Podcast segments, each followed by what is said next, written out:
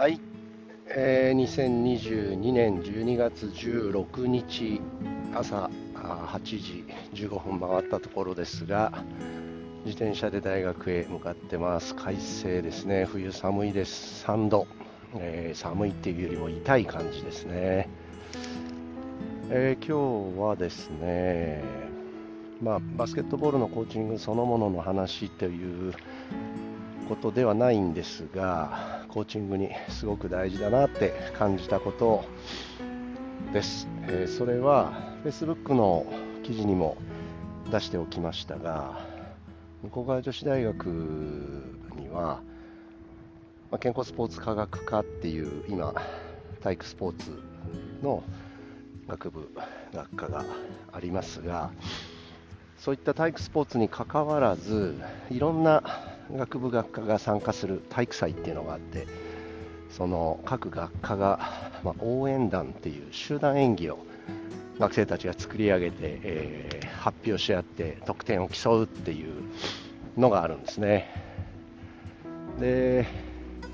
健康スポーツにとってこの集団演技としての応援団っていうのは長い歴史があって神戸ユニバのえー、開会式で披露したりあるいは野地菊国体ですね。兵庫の国体の開会式で披露したり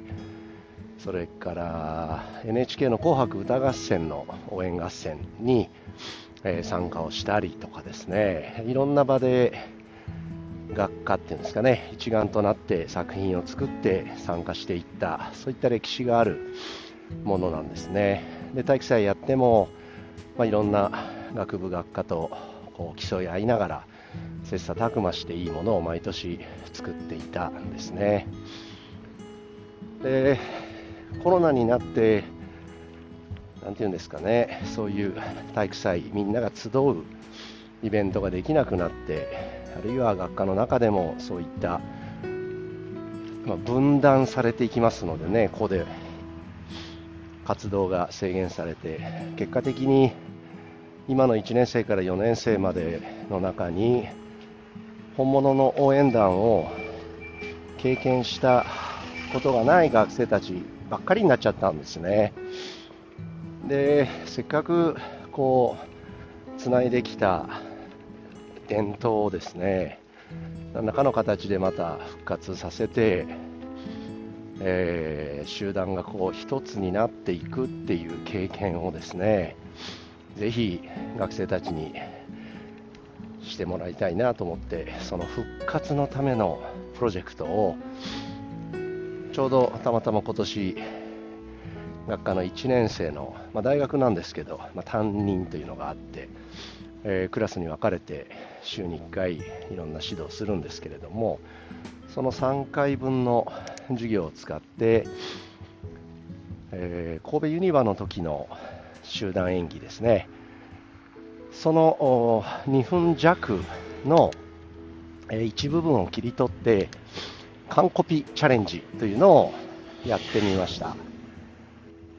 集団演技なので、まあ、マスゲームというか8列の階段の上で、えー、演技をするので8列 ×6 段48人が1つのえー、段を形成してシンクロですね、えー、タイミングを一致させる角度を一致させる動きの速さを一致させる、まあ、そういったあ美しさを競うそういったものを、まあ、長い時間の完コピは難しいので短い時間で含まれている演技の内容を限定して4クラスがそれぞれ練習して発表してみようっていう、えー、完コピーチャレンジをやりました。でその集団演技がですねこう出来上がっていく様を指導は実際にあのダンス部の学生が温度をとって、えー、作っていくんですけれどもその集団をその見本となるというんですかね、えー、完コピチャレンジのオリジナルである神戸ユニバの演技にこう合わせていく様をですねずっと眺めていたんですが合わせていくんじゃないんだなって思ったんですよ。合っていくんですよね。でこれまで集団演技っていうのはなんかこう全体主義的な感じがしたり完成像としての、えー、正解があるっていうんですかね。目標像があってそれに個々の、えー、構成員ですね。一人一人が合わせていく組み込んでいく、まあ、そういった、まあ、作る側というか指導する側というかそっち側の視点からずっと考えていたのでなんとなく集団演技。確かに見てたら美しいんですけれども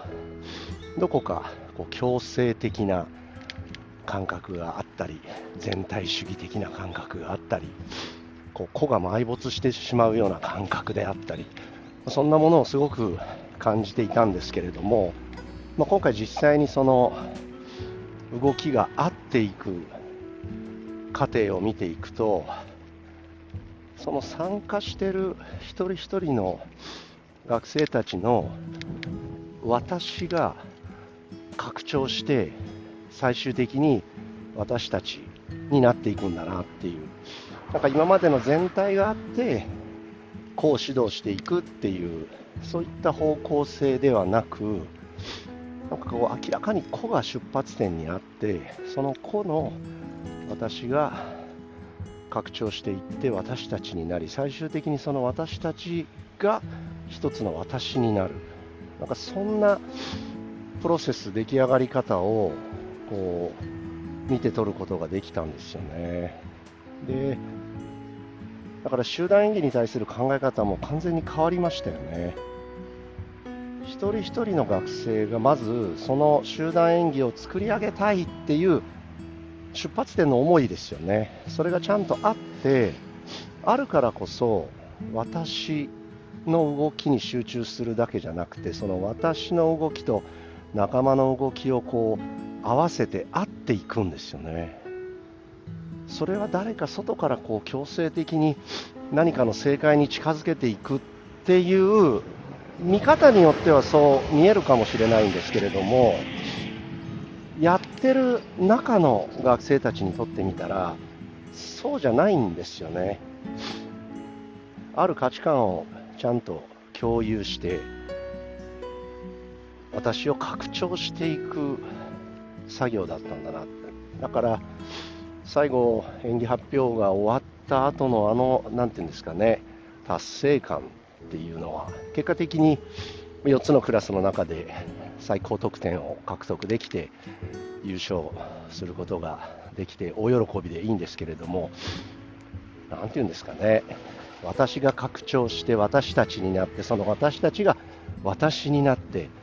その私たち私が喜び合ってる姿っていうんですかね。それを見た時にああ方向性ってすごく大事なんだな。どこから出発をするかっていうこと。よくコーチングバスケットボール毎日していく中でどうしてもこうこういうゲームがしたいとかこういう攻撃がしたいとかこういう防御がしたいとか、まあ、そういった完成像としての全体をまず意識してそれをこう要素に分解してそれを作り上げていって組み合わせていきながら全体を作っていくっていうことを、まあ、当たり前のようにするんですがその時になんかそれだけだと最初に準備した全体にしかならないんだなって感じたんですよ。今回の演技ももともとのそのオリジナルの演技神戸ユニバの演技を全クラスがちゃんとそれぞれ、え、見て演技をこう作っていくんですけれども面白いことに演技が微妙にみんな違うんですよね解釈が違ったりタイミングが違ったり動きの速度が違ったり、えー、表現をするポイントが違ったりだから